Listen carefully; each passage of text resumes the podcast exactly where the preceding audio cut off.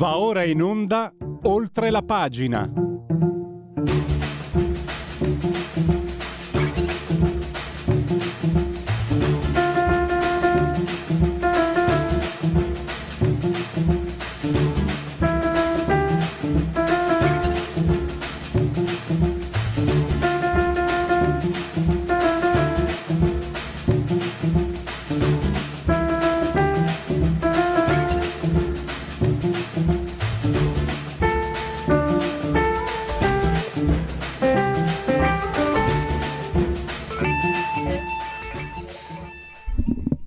Pagina, Radio Libertà, io mi, mi, inserisco, ma cerco di farlo con la massima umiltà, eh, per carità. Però ieri sentivo, credo una trasmissione di Semivarena, un ascoltatore che diceva, bah, speravo che un governo di destra avesse più attenzione nei confronti di una vita umana. Eh, non so se ha torto questo ascoltatore, so che eh, Andrea Costantino è ancora là. Eh, inizia lo sciopero della fame, so che noi possiamo dare una risposta a questi governi di destra e di sinistra che se ne fottono altamente del singolo individuo, della vita di una persona se non, un, se non c'è un loro preciso interesse dietro.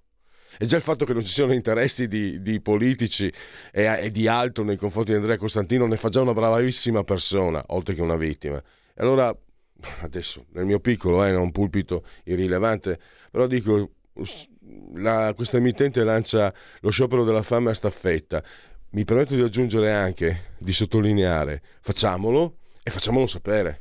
Facciamolo sapere. Eh, ci, sono, ci, sono, i social, una volta c'erano i fax, si disse che Tangentopoli scoppiò anche perché le, le redazioni furono inondate dai fax. Ci sono, ci sono, adesso ci sono i social, ci sono degli strumenti. Fa, eh, facciamoci sentire, pochi o tanti che siamo, l'importante è anche il rumore, il rumore che si fa.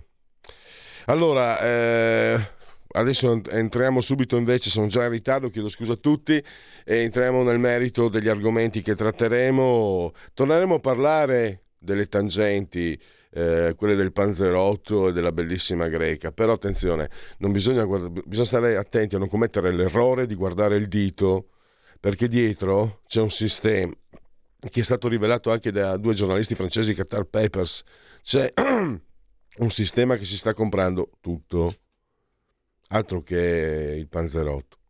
Poi parleremo, ne parleremo con Suad Sbei e poi eh, con Marta Giuliani, un momento anche di, di stacco, di, ma neanche mica tanto di leggerezza, col cavolo che il sesso è una cosa leggera. Sta di fatto che c'è la classifica invernale delle città, diciamo dove eh, furoreggiano maggiormente le relazioni extraconiugali e adesso invece andiamo a parlare di quello, della nuova, nuovo insulto che la sinistra eh, ha escogitato per mettere alla berlina la destra, vale a dire Liberisti, orrore. Magari ha detto qualcuno. Alfonso Piscitelli, docente di storia e filosofia, scrive anche su Atlantico Quotidiano, anche sulla verità. Lo abbiamo al telefono, lo sto facendo aspettare anche troppo. Non voglio abusare della sua pazienza. Benvenuto Piscitelli, grazie per essere qui con noi. Buona giornata, aspetto ma ascolto anche ed è sempre un piacere, quindi sono contento. Allora, eh, tra l'altro se andate, io seguo Piscitelli quando, quando, scrive gli articoli e lo seguo sempre però puntualmente per essere aggiornato sul suo profilo Facebook e ha sempre delle note molto sapide, molto... cioè devo dire eh, Alfonso che adesso mi ricordo se ci parlavamo del lui, del, del tuo, o del lei, in privato ci diamo del tuo. Da, da interista milanista sicuramente del tuo. no, dicevo, ci sono anche tanti aneddoti, per esempio quello dell'agrario di Andreotti, che magari lo, lo riveliamo alla fine, che potrebbe essere una risposta che si danno alle Lin e quelle che liberisti, liberisti, liberisti, dopo fascisti, nazisti, eh, rassisti, anche liberisti. Eh, magari, magari, risponde qualcuno. E tu hai fatto anche un riepilogo, oltre a questi aneddoti, di come il liberismo, eh, a parte che non c'è, eh, l'ultimo tentativo stato, sono stati i tre, eh, i tre articoli della, della, scala mobile tolti da Craxi. Inopinatamente il PC perse perse il referendum per ripristinarli, però poi è arrivata Tangentopoli, sono diventati, sono entrati nella, nelle norme dello Stato nel 92 col governo Amato e poi è arrivata Tangentopoli e lì eh, direi che il liberismo italiano è, si è fermato lì. E aggiungo io, Alfonso, che la rivoluzione liberale di Silvio Berlusconi, ieri no, oggi neanche, domani forse, dopo, ma dopodomani, tanto per parafrasare Giorgio Gaber. A te la parola. Eh sì, sì, beh, diciamo che Berlusconi verrà ricordato come una persona che ha, ha fatto tante cose come imprenditore, ha inquadrato alcuni che sono quelli che sono i problemi fondamentali dello sviluppo italiano, però diciamo, il passaggio dalla teoria alla pratica è stato sempre rinviato a giorni migliori. Ecco. Allora, questa accusa di liberismo o di neoliberismo che adesso la Schlein evidentemente per riposizionare il PD su posizioni geograficamente più vicine ai 5 Stelle, il che è tutto dire, dicevo questa accusa è un po' surreale, perché l'Italia non ha conosciuto negli ultimi 40-50 anni una, una stagione liberista. Ecco, forse tornando indietro, eh, il periodo in cui Luigi Einaudi dava un po' la dritta, la, la rotta alla, all'economia italiana con un'ottima gestione del piano Marshall e anche rendendo la lira uh, una moneta ragguardevole che nel 59 e nel 60 vinse addirittura per due anni di seguito l'Oscar del, delle monete, beh lì si poteva parlare di una fase in cui vi era molto di, di liberismo nella, nella, rinascita economica italiana. Ma, ma se guardiamo ai decenni successivi, non c'è stato un vero e proprio momento liberista, perché poi ecco, a volte i termini si utilizzano come insulti.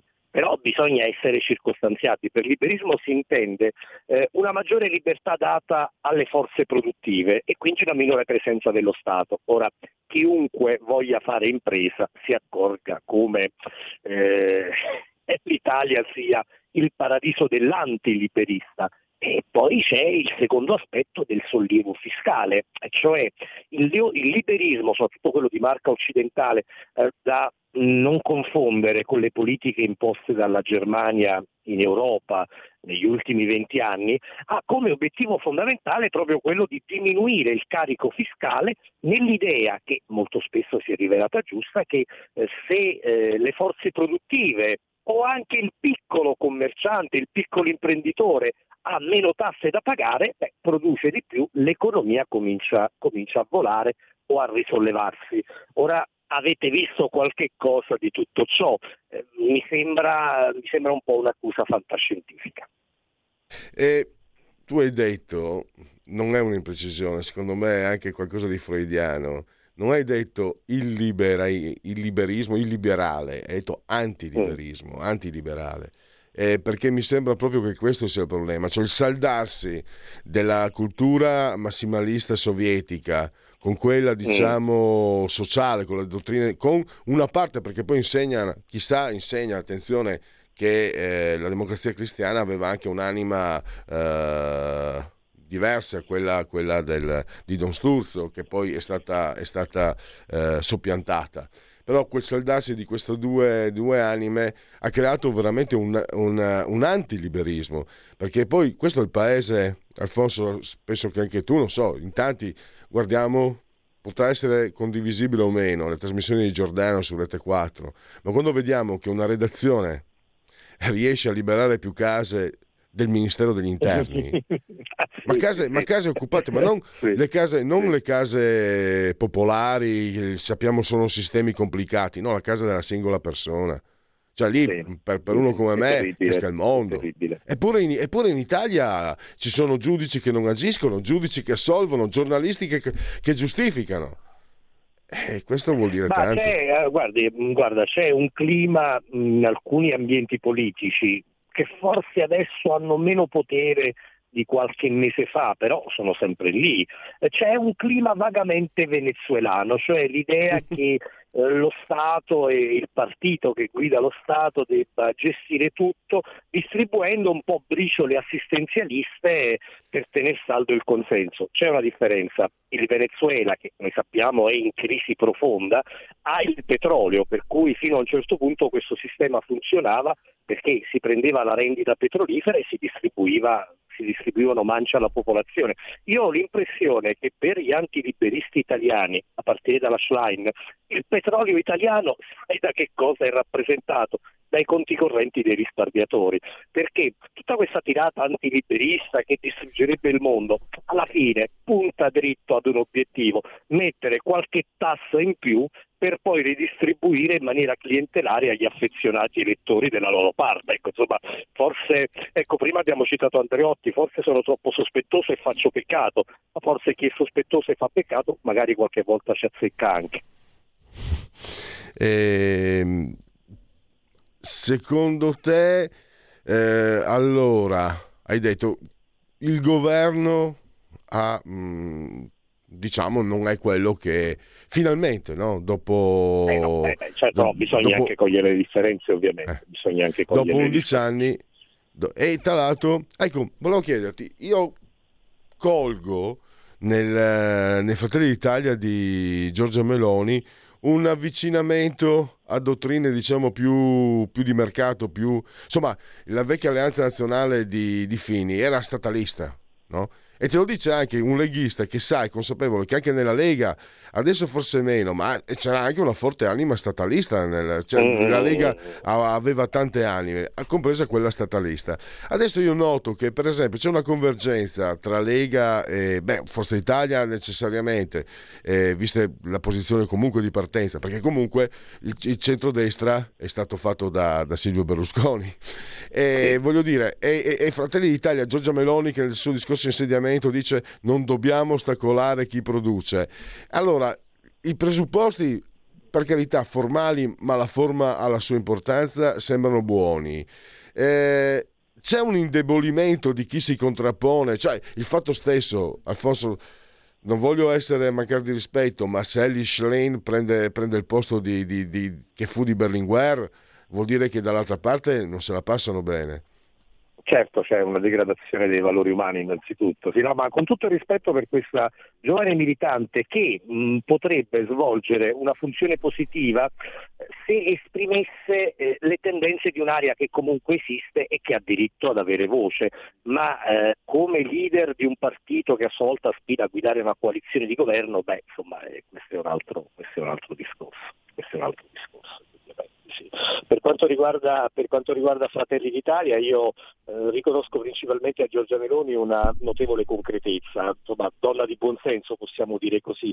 E le questioni di economia si risolvono molto più col buonsenso che non con, il, eh, che non con l'ideologia, questo è il punto. Eh, per cui stiamo a vedere che cosa, che cosa ne verrà.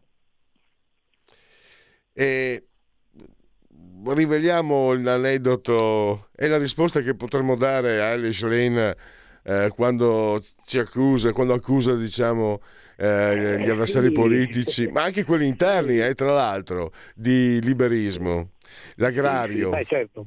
Certo, sì. Eh, ma l'aneddoto era che Giulio Andreotti stava in un comizio in Ciociaria, nei suoi feudi elettorali, a un certo punto mentre parlava dal palco ascoltò una voce bella pastosa, robusta dal pubblico, probabilmente un militante comunista, che gli gridava agrario. Ecco, questa era l'accusa in voga negli anni 50 quando c'erano ancora eh, vasti possedimenti terrieri insomma, del, del, dei vecchi latifondisti.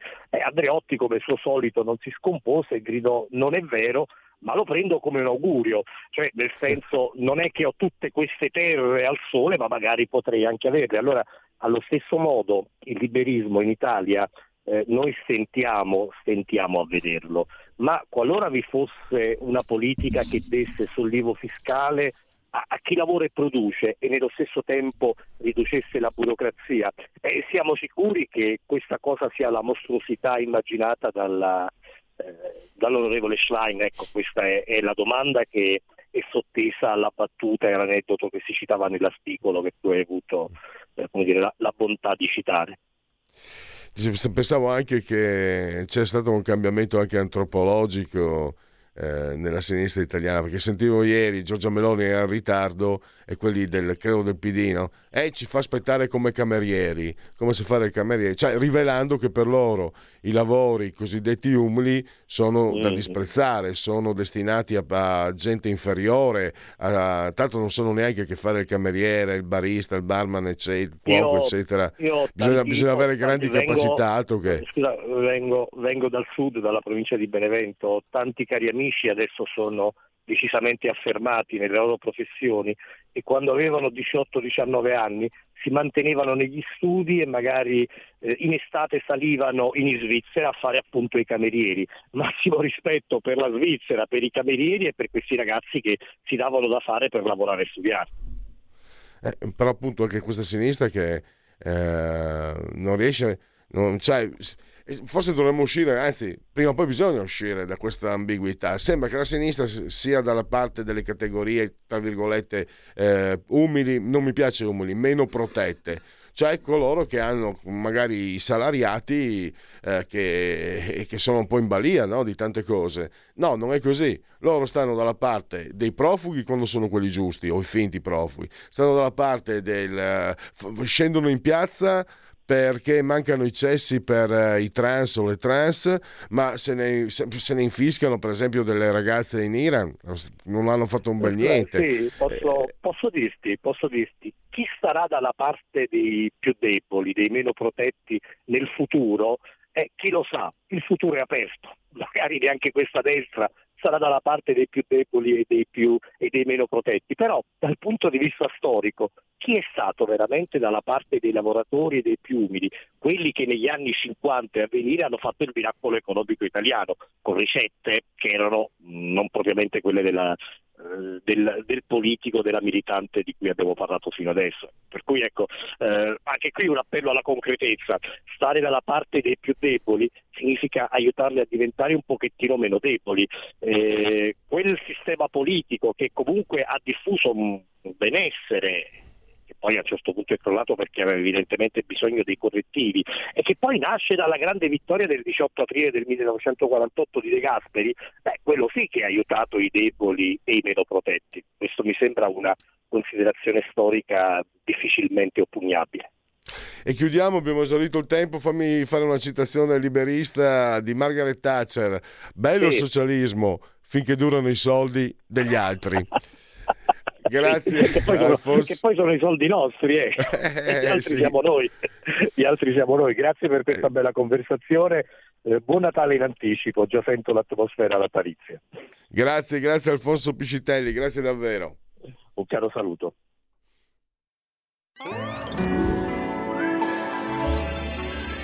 Buon Natale a tutti voi!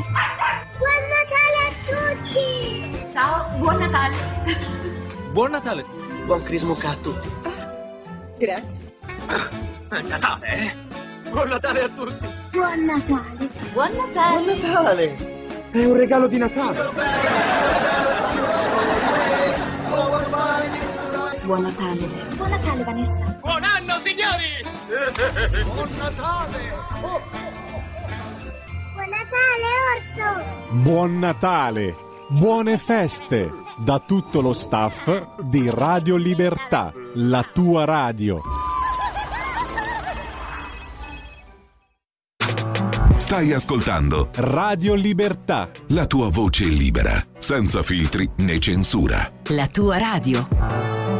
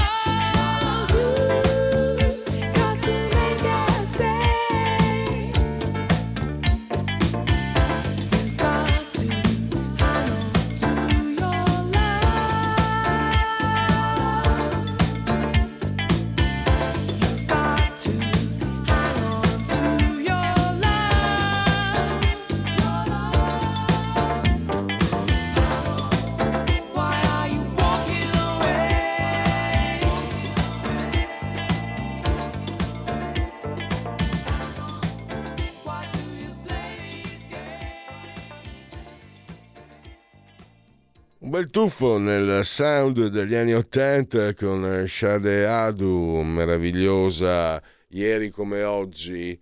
E andiamo oltre, questa è la proposta personale che faccio al gentile pubblico di eh, Radio Libertà oltre la pagina. Allora, vi dicevo, andiamo nella cronaca. Io faccio anche ammenda, ho un po' calcato, però sapete com'è vedere il panzerotto, vedere la, la vicepresidente socialista ingoiare tanti soldi e, e, vedere che quelli che ti accusano di fascista, razzista, nazista alla, alla pillitera via, è insomma un pochino, dai, è più di una botta di vita, è, è, un, bel, è un, bel, vedere. In realtà, in realtà poi eh, una bella intervista di Source Bay apparsa sul sussidiario mi ha richiamato all'ordine. Attenzione a guardare il dito, perché c'è la luna e la Luna è, e la Luna è importante. È stata rivelata dai Qatar Papers dei giornalisti francesi Christian Chesneau e Georges Malbruno che la nostra Suède ha fatto di tutto per far tradurre in Italia e eh, si rivelano queste operazioni che ormai sono in corso da molti anni per infiltrarsi nella, proprio nei, nel tessuto sociale che hanno comprato mezza Milano, tanto per spiegarsi, da parte dei fratelli musulmani. Allora, Suor Sbaia, ho il piacere di averla al, in collegamento telefonico. Benvenuta Suad, grazie per essere qui con noi. Buongiorno, buongiorno a tutti gli ascoltatori. Allora, dicevamo, mh, mm, bisogna stare attenti, no? Perché qua ci si concentra su queste cose che ovviamente eh, Suad io penso che anche tu possa capire no? la tentazione eccetera da parte di chi insomma, vedere che chi ti sbeffeggia, in realtà come tu già sapevi è corrotto, è in malafede o semplicemente uno sciocco, certo fa piacere, però bisogna stare molto attenti. C'è anche questa Qatar Charity, questa catena di finanziamenti che tu denunci da anni, peraltro, no?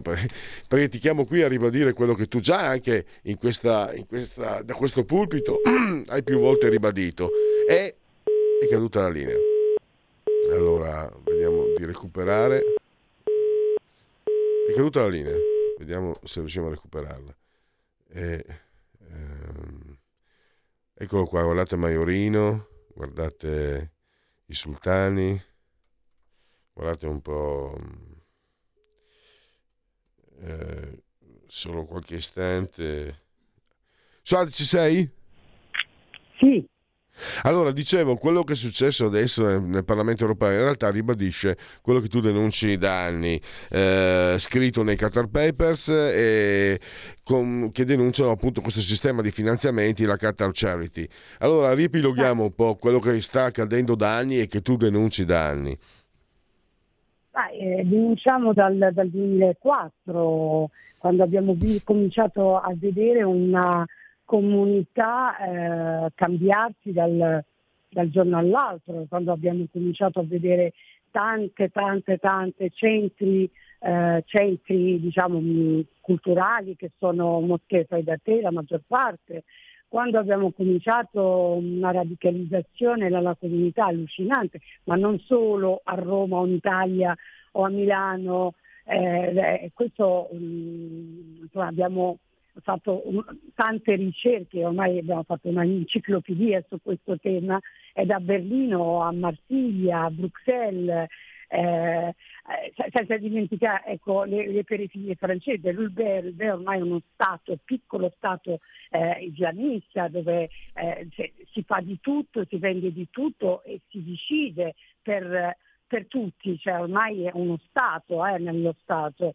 E ormai eh, finanziamenti miliardari, eh? abbiamo notato che eh, entravano miliardi, miliardi, miliardi di euro. Certo, eh, eh, ha confermato eh, nostra, diciamo, i nostri dubbi perché, perché di tanti soldi ecco, che entravano comunque a vari centri che la comunità ormai non pensava più neanche a vivere in questo paese quanto no? anche lavoratore o chissà che cosa, no, cominciava a vedere solo la parte religiosa, ideologica, la religione va bene, però non a quel livello lì che era diventato preoccupante anche per i paesi eh, stessi eh, diciamo nordafricani, erano molto preoccupati della radicalizzazione della comunità. Sono tanti soldi, io adesso vedo un milione, un milione e mezzo hanno sequestrato secondo me hanno presi così, presi a, è strano che è successo adesso, cioè all'improvviso è successo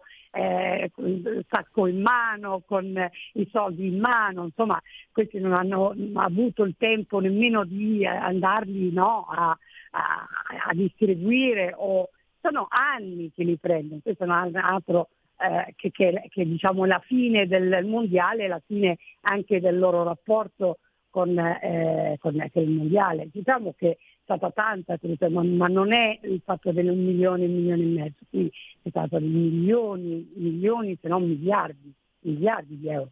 Eh, poi eh, Sarkozy ci, ci, ci, può insegnare tanto su questo, Sarkozy eh, ha venduto comunque, ha, eh, ha venduto, ha dato il il, diciamo, mm, il campionato mondiale, ha venduto eh, quasi 14 miliardi di dollari eh, che, che, ha, compra- ha, venduto al, al Qatar, cioè proprio eh, dei caccia aerei proprio con 14 miliardi ha, ha, ha, guadagnato tanto, è sotto processo, eh, è sotto processo enorme, eh, con tanti tanti tanti soldi, corruzione, ma ha voluto corrompere anche gli giudici e, e l'Europa, e l'Europa lo sappiamo, l'Europa e tutti questi anni noi siamo rimasti bush bée, come si dice in francese, bocca aperta perché vedevamo progetti eh, milionari eh, per sensibilizzare, a portare il velo, a sensibilizzare ehm, anzi la, l'islamofobia, si sono inventate anche questo nome, chi è eh, islamofobo viene, viene massacrato dalla mattina alla sera, l'abbiamo visto anche nel nostro paese. Cioè, eh, la situazione ancora ci, ci darà tanti, tanti, tanti eh, tante cose nuove, mh, mm, orrende, mh, mm, nello stesso tempo eh, da vedere, da vedere eh, mh, mm, chi ha toccato, insomma, non solo eh, adesso si parla dell'Italia, della Grecia, ma bisogna anche vedere gli altri paesi come eh, Sesta ecco, come in, un, eh, Suad, in, è notizia di ieri, in una, in una università eh, inglese è vietato eh, fare gli auguri di buon Natale perché si rischia di offendere le altre religioni, chissà quali. E mi chiedo a questo punto, tante cose che abbiamo visto in questi anni, comunque dopo quello che è successo a Bruxelles cominciano ad avere una luce diversa. Le reazioni dopo i fatti del Bataclan, di, di, di quelli di Nizza, eh, la, prima, la, prima, preoccupazione è attenzione non dobbiamo accendere l'islamofobia. Per carità è legittimo ma come? La prima preoccupazione dopo questi massacri. Poi questi attacchi con, continui no buon Natale no, no Natale no Maria eh, il, il, velo come simbolo delle donne delle giovani donne europee.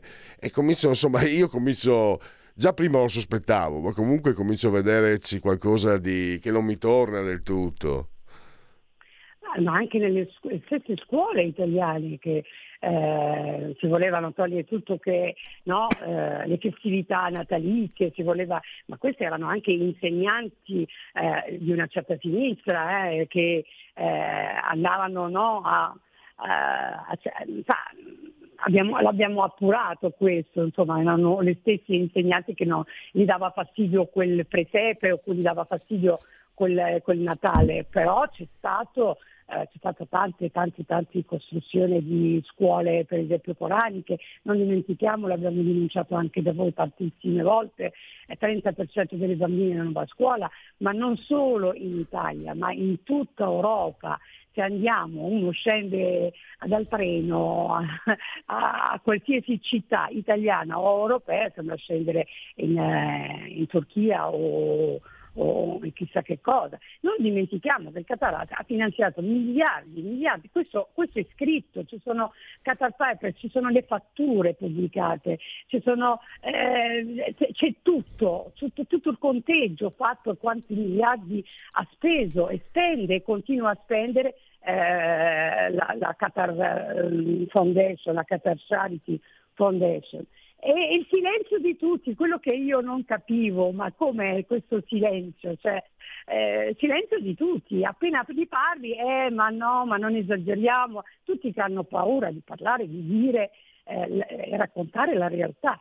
E anzi passi per una strana, passi per, poi ti, eh, sei proprio marginalizzata su tutto, eh. non solo io, ma chi ha trattato questi temi all'epoca eh, non lo vediamo nemmeno più, sono finiti proprio. Eh, purtroppo i soldi sì, eh, tutto, tutto si compra, ok, però eh, là dove eh, io capisco gli accordi bilaterali, gli accordi economici ci stanno, ci mancherebbe altro, però là dove entri e comandi a casa e cambi il pensiero anche non solo eh, della eh, comunità che vivono nel paese, anche degli italiani, perché gli italiani se vedi, appena parli di vita, oddio, per carità, non posso parlare, ho paura, tutti hanno paura, terrore, hanno creato il terrore, anche quei soldi.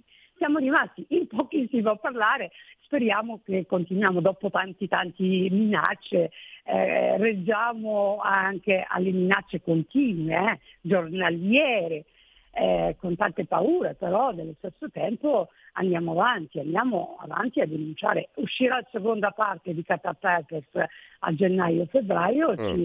eh, questo su Bruxelles e secondo me ci, ci danno tanti spunti per, per capire, per cercare di deviare questo, questa eh, estremismo radicale che ormai invade non solo l'Italia ma tutta Europa. Ecco, eh, prima di, di, continuare anche sui uh, Qatar Peppers, eh, voglio dirti comunque, eh, Suad, che a parte la tua attività no, è molto apprezzata dai nostri ascoltatori, devo dire comunque l'opinione, pubblica, l'opinione di noi persone comuni è comunque da una parte prevalentemente da una parte, che è quella tua, quella nostra, oso dire. E, e, il fatto che chi ha il potere, chi veicola i mezzi di comunicazione, chi li comanda, dia uno specchio della realtà diverso, non cambia però la realtà. La realtà, per esempio, io in testa, la mia compagna aveva preso, ha preso cuore, si è, si è, emozionata, commossa per il caso di Saman e eh, lei ha molto più autocontrollo di me. Ho dovuto placarla perché in una trasmissione televisiva c'era chi giustificava gli assassini di questa povera ragazza. È andata fuori di, cioè, mm, è diventata che mentre io ogni tanto perdo la pazienza, lei invece si controlla sempre e quindi voglio dire le persone, le persone stanno dalla mi permetto di dire dalla, nostra, dalla tua e dalla nostra parte. Nei, nei Qatar Peppers eh, comunque si, si, si, va anche alle radici, no? comincia nel 95 quando Amal Altani spodestò il padre e da lì c'è stata una scalata di, di un'ambizione incredibile, si parte con Al Jazeera e, eh, sì. e con i fratelli musulmani e ci si allarga sempre di più. Quindi non è, non è, che, non è cosa di oggi, no? Questa, o neanche di pochi anni fa, si, si comincia già 27 anni fa, è un passo alla volta stiamo arrivando. Stiamo arrivati ai mondiali di calcio, 6.800 morti, eh, lavoratori trattati come schiavi che vengono giustificati da un sindacalista della CGL. E abbiamo chiuso il cerchio triste.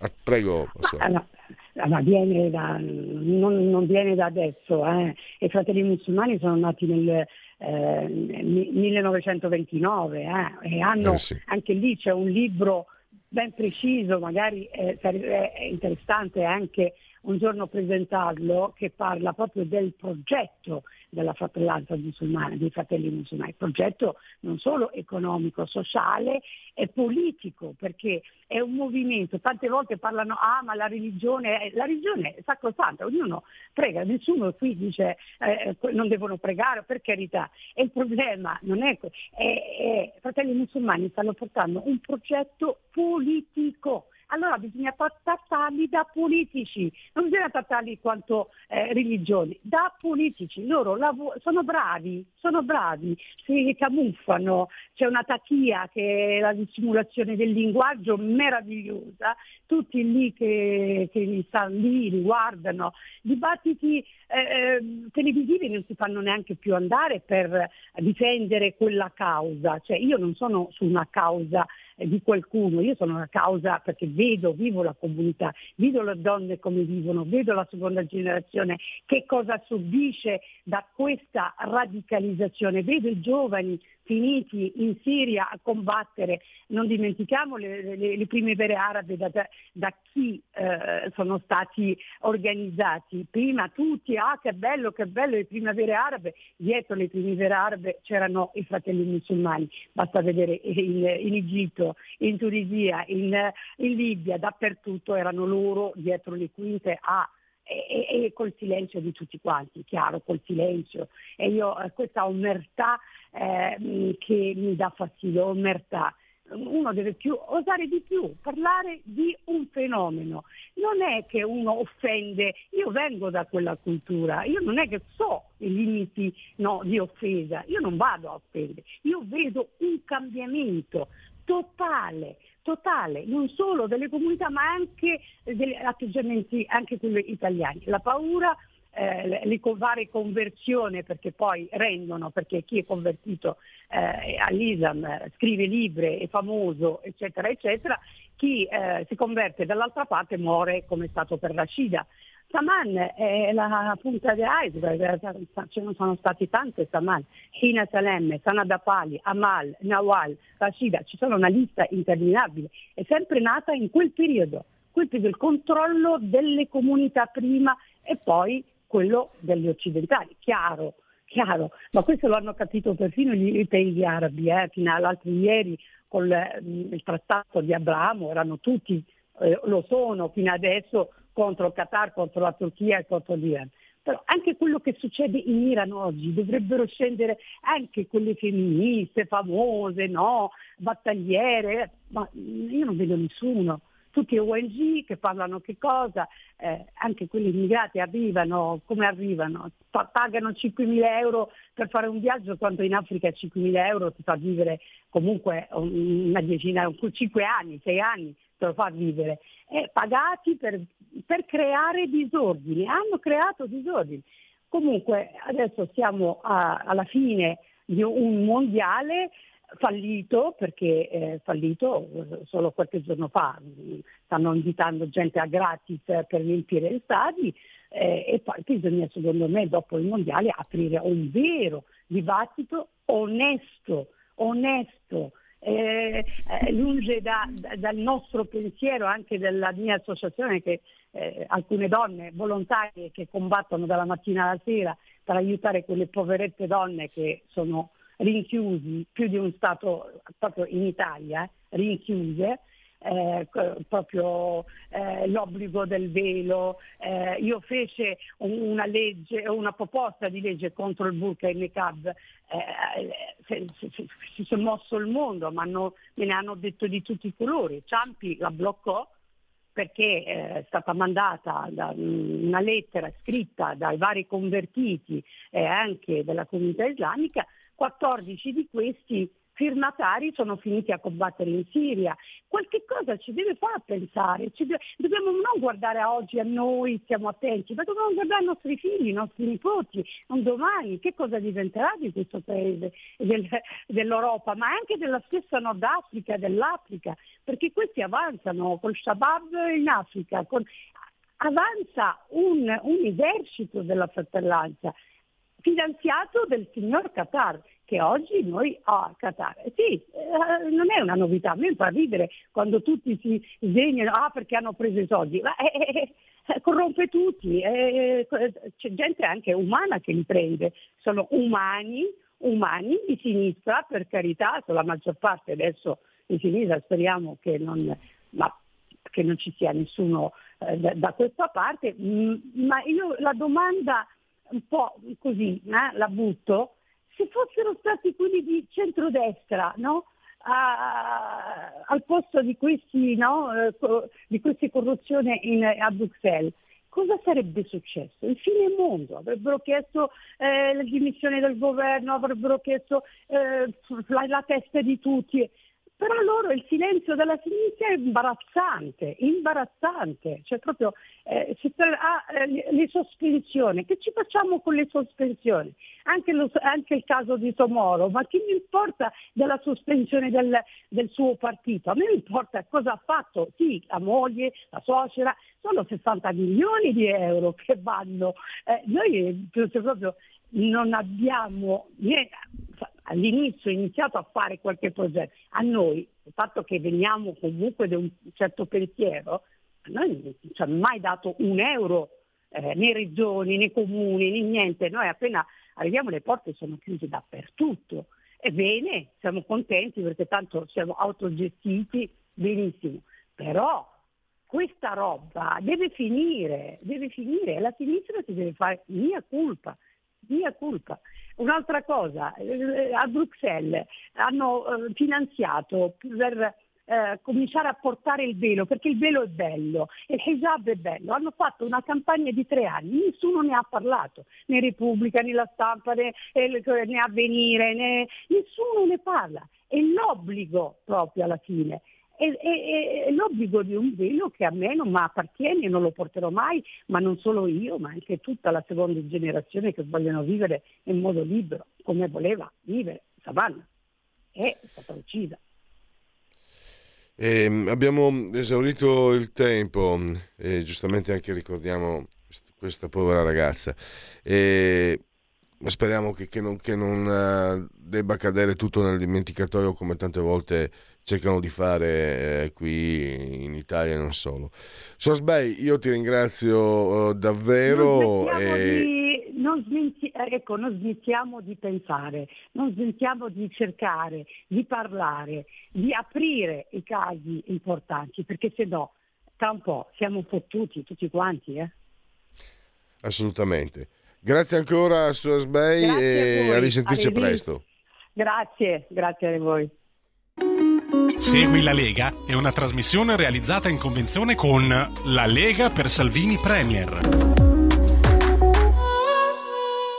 Dunque, segui la Lega prima che la Lega segua te alla Marciana o che seguisca te alla Pellegrina. Eh, potete fare molte cose da questo sito che è legaonline.it, scritto legaonline.it eh, iscrivervi alla Lega, Salvini Premier, molto facile, si versano 10 euro, si può fare anche tramite PayPal, PayPal, PayPal, senza nemmeno vi sia la necessità che siate iscritti a PayPal, PayPal, PayPal. Il codice fiscale, gli altri dati richiesti e quindi vi verrà recapitata la maggiore per via postale la tessera Lega Salvini Premier. Un atto di forte autodeterminazione che è quello del 2 per 1000 per la Lega, in questo caso io parto dal principio del indirizzare il 2 per 1000 eh, e non lasciarli lì nelle rapaci eh, mani grinfie e granfie dello Stato. In questo caso, appunto, il nostro consiglio è la Lega, il D43 di di Domodossola, 4 il voto in matematica, 3 il numero perfetto, scelta libera, scelta che non ti costa nulla, D43 nella tua dichiarazione dei redditi. E, e poi abbiamo eh, le apparizioni radio-televisive degli esponenti leghisti. Alberto Bagnai eh, questo pomeriggio alle 19.30 eh, preserale. Zapping Rai Radio 1, la trasmissione storica creata nel 1991 da Gino Santalmassi, credo fosse proprio il 1991. Se mi sbaglio mi sbaglio di poco. Rai Radio 1 con il responsabile economico della Lega, eh, Alberto Bagnai dunque.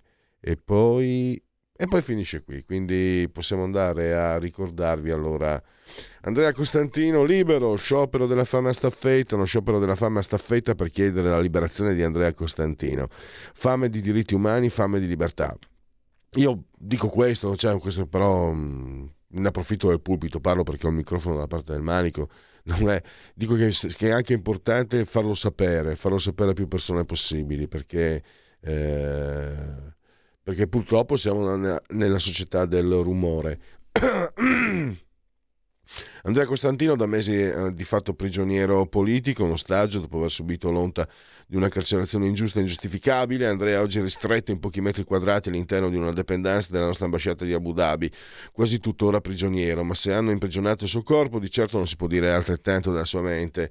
Noi intendiamo raccogliere il grido di dolore che giunge dagli Emirati Arabi che quotidianamente risuona attraverso le frequenze di Radio Libertà, sostenendo la causa di Andrea con uno sciopero della fame a staffetta della durata di 24 ore, un'azione di dialogo non violento per dire al nostro governo e a tutti coloro che hanno a cuore il rispetto dei diritti umani della Convenzione europea dei diritti dell'uomo e della Dichiarazione universale dei diritti dell'uomo, che occorre adoperarsi per garantire il rientro di Andrea in patria, per restituire Andrea ai suoi affetti, alla sua famiglia, al suo lavoro e a quella vita che gli è stata rubata.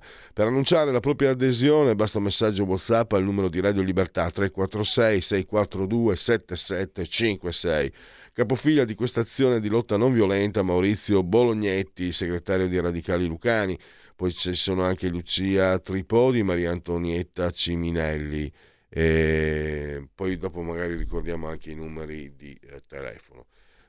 Devo dire che stavo pensandoci anch'io, però nel mio caso qualcuno potrebbe eh, ironizzare sul fatto Pellegrin, tu non fai eh, sciopero della fame, tu fai dieta e quindi ci penso, devo pensarci perché chiaramente è un'iniziativa che ha, voi lo sapete anche nel il digiuno, non è una cosa banale e anche nelle religioni non è solo un fatto di, di profilassi eh, del corpo, ma è nelle religioni, eh, quindi il digiuno ha anche un legame, un collegamento eh, diretto con la, con la propria spiritualità.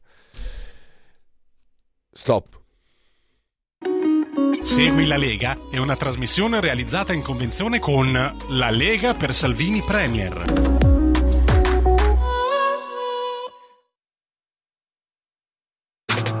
Stai ascoltando Radio Libertà. La tua voce libera, senza filtri né censura. La tua radio.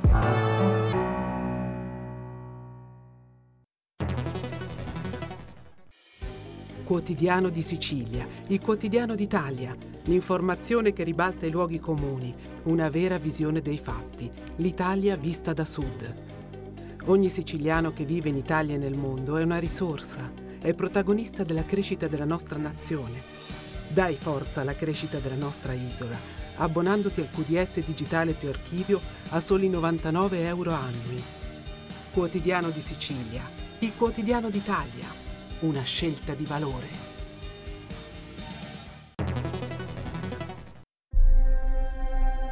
I film sono sogni che non dimenticherai mai. Che genere di film faremo? Movie Time, la magia del cinema.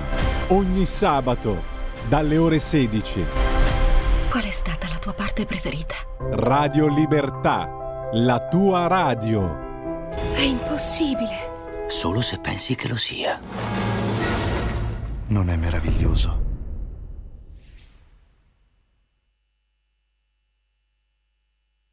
Perché d'inverno è meglio. La donna è tutta più segreta e sola, tutta più morbida e pelosa e bianca, afghana, algebrica e pensosa. Dolce e squisita è tutta un'altra cosa vuole andare in gita non sa, non sa, non sa.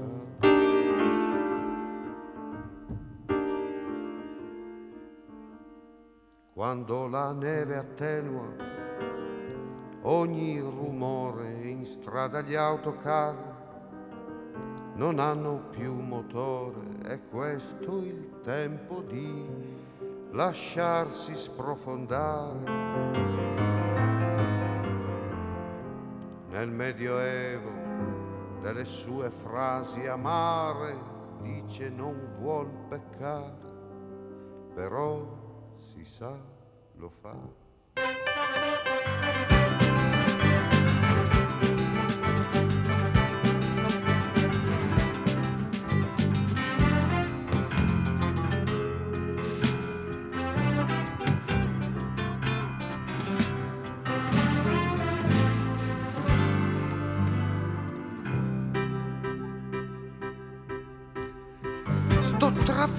Beato me sotto un fruscio di taffetà e mi domando in fondo se mentre lei splende sul sofà d'inverno,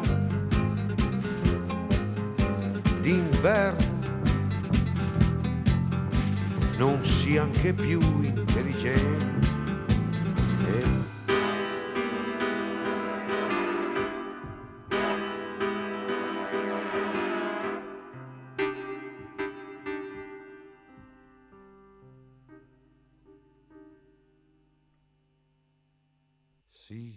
D'inverno è meglio, dopo è più facile dormire e andare oltre i pensieri con un libro di Lucrezia aperto fra le dita.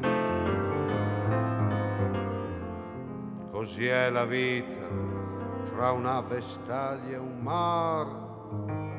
Chi vuole andare in gita non sa, non sa, non sa.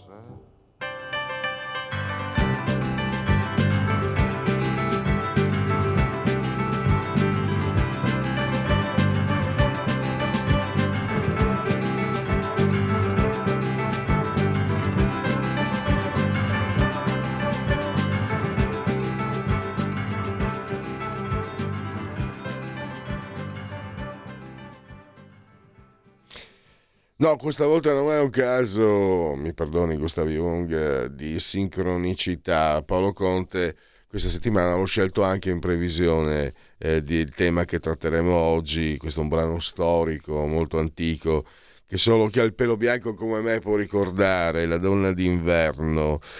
E perché? Perché parliamo della classifica che è stata stilata da Ashley Madison, una piattaforma online leader nel mondo per gli incontri extraconiugali delle città, eh, le 20 città diciamo dove più si svolge tale attività extraconiugale in Italia. Trieste è la capitale, tra virgolette, degli infedeli. Ma questo è uno strumento, la classifica, per parlare anche di come si vive eh, la sessualità d'inverno. Io ho scoperto che c'è anche questo fattore, un fattore, non so se chimico, eh, fisiologico e non so neanche la, se la pronuncia è corretta, Winder o Winder Blues, che è il calo di umore causato dalla minore esposizione alla luce solare. In Italia colpisce l'11,5% della popolazione e questo può portare anche a dei cambiamenti di umore appunto e anche però dei cambiamenti delle proprie abitudini sessuali e sentimentali. Ne parliamo con Marta Giuliani, psicoterapeuta che è socia fondatrice della Società Italiana di Sessuologia e Psicologia. Uh, l'abbiamo in linea, la ringrazio, bentornata dottoressa Giuliani ai nostri microfoni. Buongiorno, buongiorno a lei e buongiorno a tutti gli ascoltatori. Allora, eh, come cambia eh, l'attività sentimentale, sessuale, questa ricerca anche di rapporti coniugali? Cioè, c'è anche un fattore quindi eh, di calendario, di, di, di, meteorologico oserei dire, che può in qualche modo indirizzarci. Io direi anche di sì, tutto sommato, che l'uomo comunque è una creatura della natura. Eh, volevo però, naturalmente, eh, lei che è addetta ai lavori eh, può spiegarci cosa può accadere eh, nella, nella, mente di noi umani eh, a seconda delle stagioni. Allora, sicuramente le, le, stagioni hanno un impatto eh, sul, anche sul funzionamento, a volte sull'umore, ovviamente non solo quelle, quindi non possiamo assolutamente ridurre al cambiamento stagionale poi delle variabilità che sono prettamente individuali, però è, vero, eh, è verissimo che magari durante la stagione invernale si registra quella che, che aveva accennato lei, no? la winter blues, che si chiama depressione, termine inglese per dire la depressione invernale. Eh, c'è un abbassamento un po' generale del tono dell'umore dovuto a eh, diciamo, ovviamente la minore esposizione solare, eh, il cambiamento delle temperature possono portare a un, dei cambiamenti, proviamo a semplificarlo un po', dei cambiamenti dal punto di vista ormonale, quindi c'è per dire una maggiore soppressione della melatonina che invece è maggiormente prodotta durante i mesi estivi e questo può portare delle, delle variabilità, delle variazioni. È vero però, e questo per me è fondamentale sottolinearlo, che eh, questo può creare eh, diciamo, cioè, il, proprio l'aspetto invernale, l'aspetto legato alle variazioni ormonali può creare un, un terreno fertile, ma non per forza uh, un cambiamento radicale nella persona. Uh, diciamo che durante il mese invernale c'è comunque un abbassamento dell'umore, uh, può esserci, può essere registrato in persone con delle particolari fragilità emotive, perché uh, diciamo, gli spazi della socialità a volte diminuiscono, eh, il fatto di avere le giornate più corte eh, molto spesso riduce le giornate a prettamente giornate lavorative, perché si esce dal lavoro che è già buio, quindi anche gli spazi che viviamo al di fuori dell'ambiente domestico tendono a diminuire e poi ci sono tutti gli altri aspetti che possono essere legati un po' maggiormente alle festività eh, che sono caratteristiche del periodo invernale e che possono magari in alcune persone comportare una maggior contatto, una maggior consapevolezza magari di eh, diciamo, difficoltà a socializzare, la mancanza di amici, quindi un maggior senso di solitudine.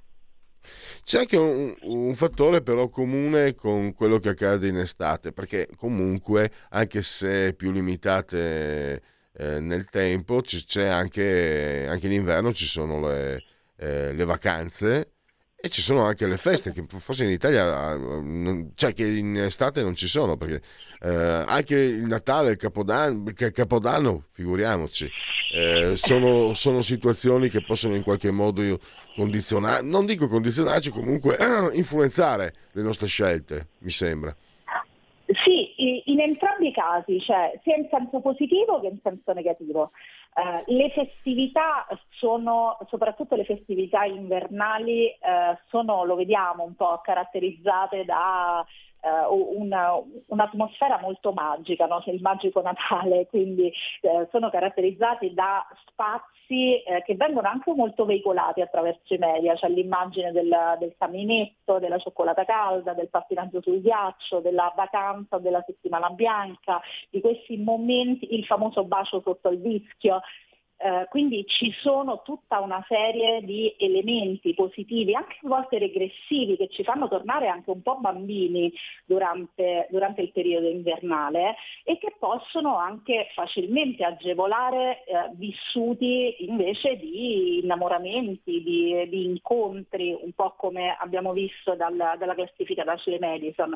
Dall'altra parte c'è eh, comunque sì un'altra parte della medaglia, l'altra faccia della medaglia che eh, questo periodo a volte viene, veicola anche quasi un, un, obbligo a divertirsi.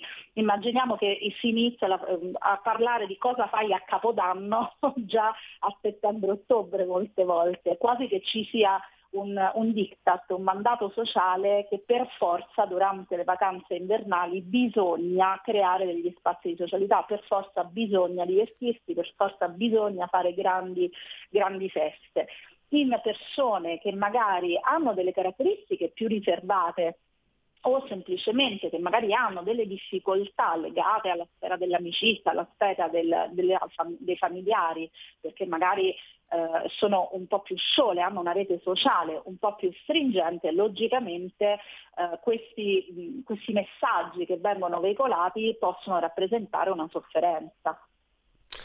Oh, mi veniva in mente, dottoressa, non, non, non è molto scientifico, però era, mh, ebbe molto successo, sto parlando della mia adolescenza, tempi antichi, il video di George Michael, uh, Merry Christmas, che sembra in qualche modo potrebbe fare un po' però da, da sottofondo come immagine a quello di cui parlava lei, no? il fatto di queste delle festività, eccetera. Non so neanche se lei l'abbia mai visto, comunque eh, nel video si rappresentava proprio una situazione di rapporto extra, diciamo, extraconiugale.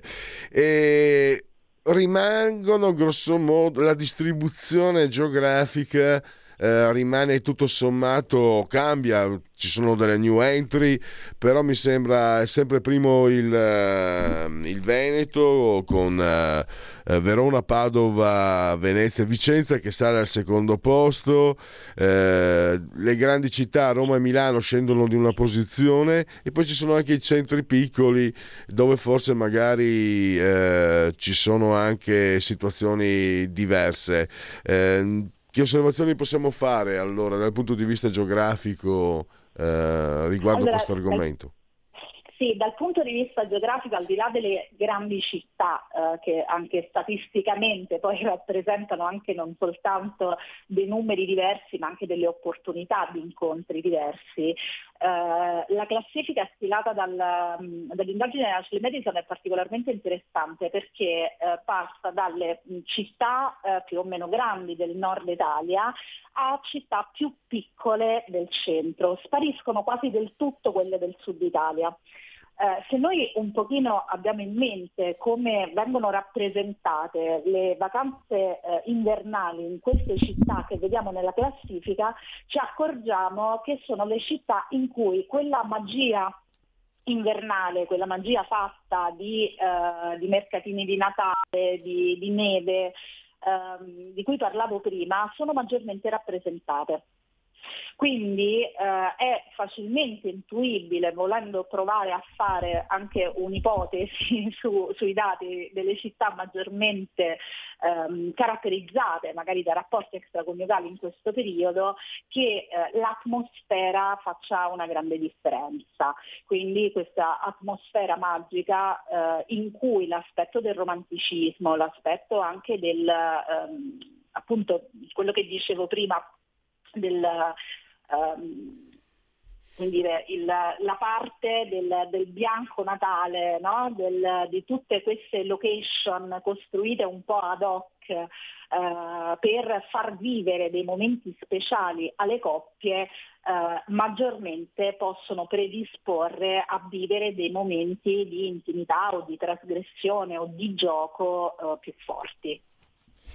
E eh, c'è un'osservazione, dobbiamo tornare a fare un'osservazione analoga a quella che abbiamo fatto qualche mese fa quando abbiamo parlato della classifica estiva sul sud, perché mm, una sola città del sud nella classifica estiva, ventesimo posto, eh, c'era eh, Bari, adesso invece eh, allo stesso po- Bari uscita di classifica e al ventesimo posto c'è Napoli. Eh, sem- si rischia, dottoressa, magari qualche luogo comune, no? l'idea di un sud che ha dove magari la donna è meno emancipata, eccetera, o non c'entra nulla? Allora, da questo punto di vista, proprio perché abbiamo la possibilità di mettere a confronto le due classifiche, eh, escluderei in questo caso che ci sia un elemento legato alla, dire, eh, alla parte dell'emancipazione femminile, perché l'abbiamo visto quando abbiamo visto la classifica estiva che invece le città del centro-sud erano maggiormente rappresentate. C'è sempre una maggiore rappresentazione del nord, ma comunque erano maggiormente presenti in classifica rispetto adesso. Eh, rispetto rispetto all'estate, a mio avviso, eh, è davvero l'atmosfera che fa la differenza. L'inverno nelle città di mare eh, o comunque nelle città che sono classicamente più, uh, più, più, ricche di uh, eventi, più ricche di uh, vitalità durante il, le vacanze estive, lasciano il posto invece a maggiori città del nord che invece maggiormente rappresentano la, la parte invernale, quindi tutta la parte di amplificazione di quelle emozioni e del, di quelle sensazioni tipiche del periodo invernale che possono aiutare e amplificare un po' l'idealizzazione delle persone che incontriamo. Quindi quindi in questo caso davvero eh, ne farei una questione, cioè mi sposterei principalmente sull'ambientazione eh, e anche, perché no, ehm, rispetto alle temperature. Uh, la temperatura fa una differenza perché uh, nel, nel centro-sud le temperature invernali diventano diciamo rigide ma non particolarmente fredde, eccetto ovviamente alcuni centri che invece poi magari sono rappresentati e sappiamo che il freddo può rappresentare un, uno spazio uh, che porta con sé tutta una serie di attività eh, che ehm, diciamo, rappresentano poi eventualmente dei momenti di calore e di condivisione. Ecco, infatti mi sono anche accorto che posso aver detto, non, non ero arrivato a quelle, io a quelle conclusioni, pensavo si potessero fare, ma effettivamente nel 2022 è abbastanza assurdo sull'emancipazione, però c'è un punto, non è, non è il suo ambito, non è il suo campo, dottoressa, ma un suo parere i dati economici, i parametri economici, quelli sono reali, ci dicono che purtroppo, e non da oggi, il Sud è in ritardo anche dal punto di vista economico, dal punto di vista anche delle infrastrutture. Può essere, può essere eh, mi addentro con cautela. Il fatto che magari una minore l'abbiamo visto anche durante il lockdown si sentiva anche i ragazzi del sud avevano più, più problemi con le connessioni eh, su internet. Può darsi che al sud ci sia anche una fruizione del, del, del, del di internet, della, di, dell'online uh, inferiore che anche questo in qualche modo influenzi. È una curiosità, mh, mm, perché Ashley Madison comunque è una, è una piattaforma online. Secondo lei, sì. proprio fuori, fuori dal suo, dalla, sua, dalla sua professione, mi, mi incuriosiva la sua opinione. Allora, eh, in realtà l'aspetto economico c'entra eh, e è un elemento molto importante ma non direziona in modo così chiaro. Cosa intendo? Ormai diciamo, l'accesso ad internet arriva un po' ovunque, magari con potenze diverse, con eh, facilità di accesso diverso, però ormai sono pochissime le zone d'Italia che magari non sono direttamente collegate o connesse ad internet, però è vero questo, che eh, una eh, maggiore no, difficoltà economica da gestire può in qualche modo impattare sul vissuto emotivo della persona. Quindi laddove ci sono più problemi economici sicuramente ci, ci sarà anche una maggiore difficoltà e maggiori pensieri o ansie legate a quell'aspetto anche forse in qualche modo una maggiore, maggior, minore scusi, senso di libertà a poter vivere serenamente alcune avventure. Però è vero anche questo, che eh, a volte è esattamente l'opposto, cioè questa è un po' la bellezza dello spazio legato alla sessualità, che non c'è mai una, una causa diretta che può spiegare, perché per ogni fenomeno c'è sempre una doppia visione, perché se è vero che alcune persone magari con difficoltà maggiori legate al lavoro, all'aspetto economico, tendono maggiormente a chiudersi, quindi a ridurre la loro socialità, è altrettanto vero che molto spesso difficoltà legate a questo aspetto portano maggiormente, questo l'abbiamo visto anche in un'altra indagine della piattaforma, a uscire fuori per trovare in rapporti extraconiugali quel senso di appagamento anche della propria autostima, del proprio benessere, che non si riesce a eh, magari trovare diversamente nei problemi della vita quotidiana. Quindi eh, l'aspetto del, del, dei problemi economici o comunque della crisi economica, mi pare ne avevamo anche già parlato insieme, incide sì. logicamente sulla sessualità ma in modo bidirezionale. Eh, grazie allora anche per questa considerazione, eh, direi che abbiamo esaurito lo spazio e io saluto e ringrazio la dottoressa Marta Giuliani e ringrazio anche lo staff di Ashley Madison che ci aggiorna con i dati eh, con le analisi statistiche che, che, ci offrono. Dottoressa, grazie e alla, a presto. A lei e alla prossima. Arrivederci. La verità è che sono cattivo, ma questo cambierà. Io cambierò. È l'ultima volta che faccio cose come questa.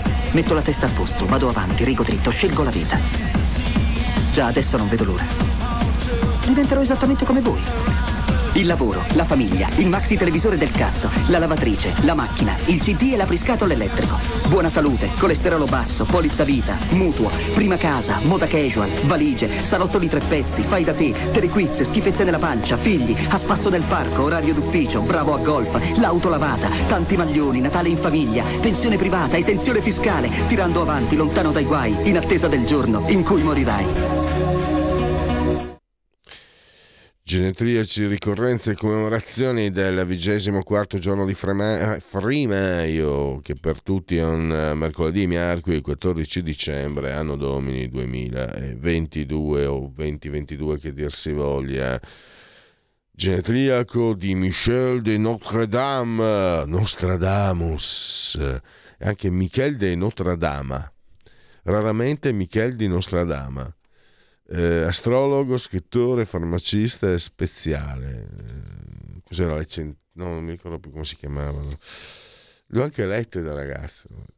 Era interessante tutto sommato. Molto più interessante secondo me, almeno per i miei gusti, la poesia, quella di Paul Edouard.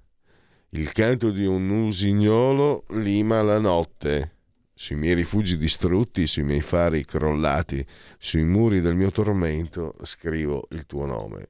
E qui andiamo anche oltre, vogliamo anche oltre, eh, per carità, sempre sia lodato la sessualità, il sesso la sessualità, ma qui andiamo anche oltre. Il sesso al massimo può essere un approdo, perché quando dici sui miei rifugi distrutti, sui miei fari crollati, sui muri del mio tormento, scrivo il tuo nome.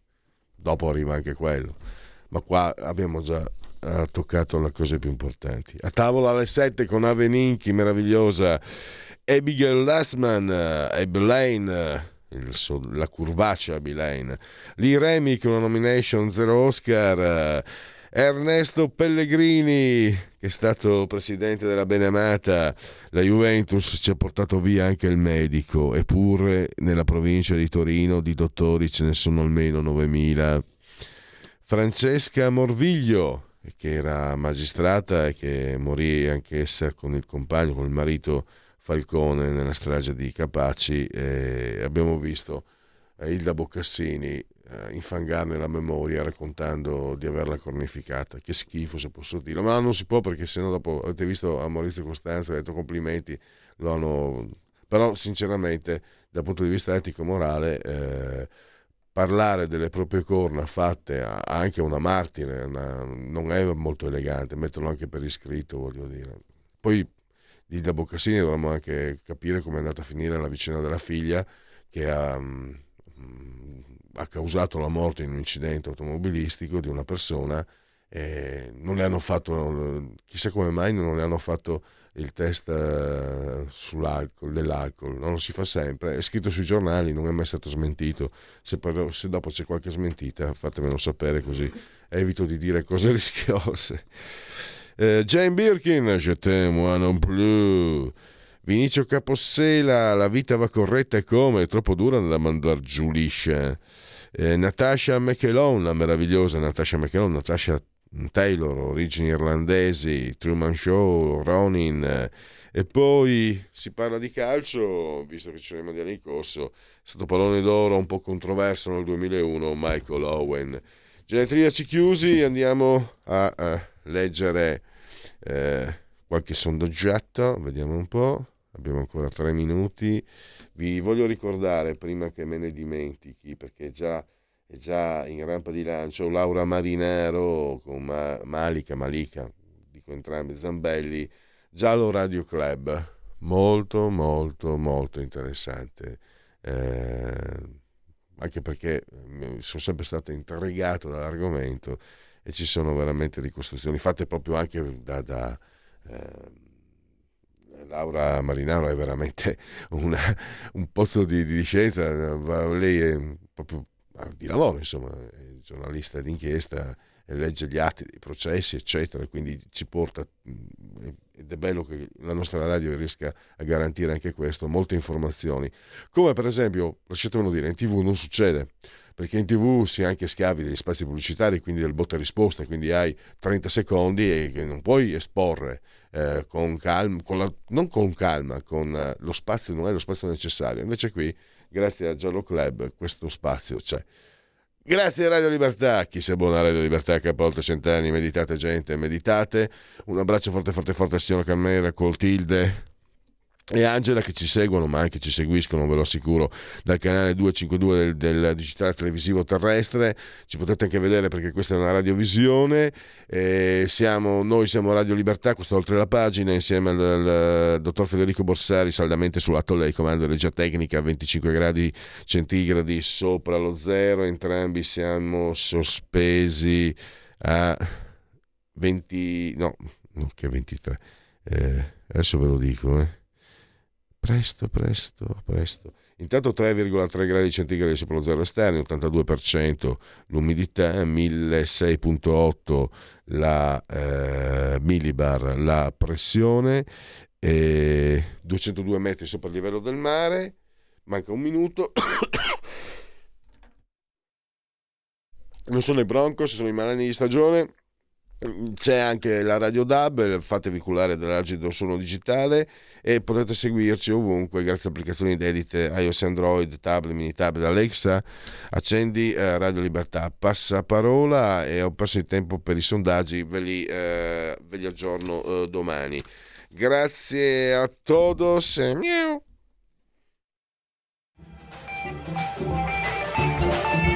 Avete ascoltato oltre la pagina.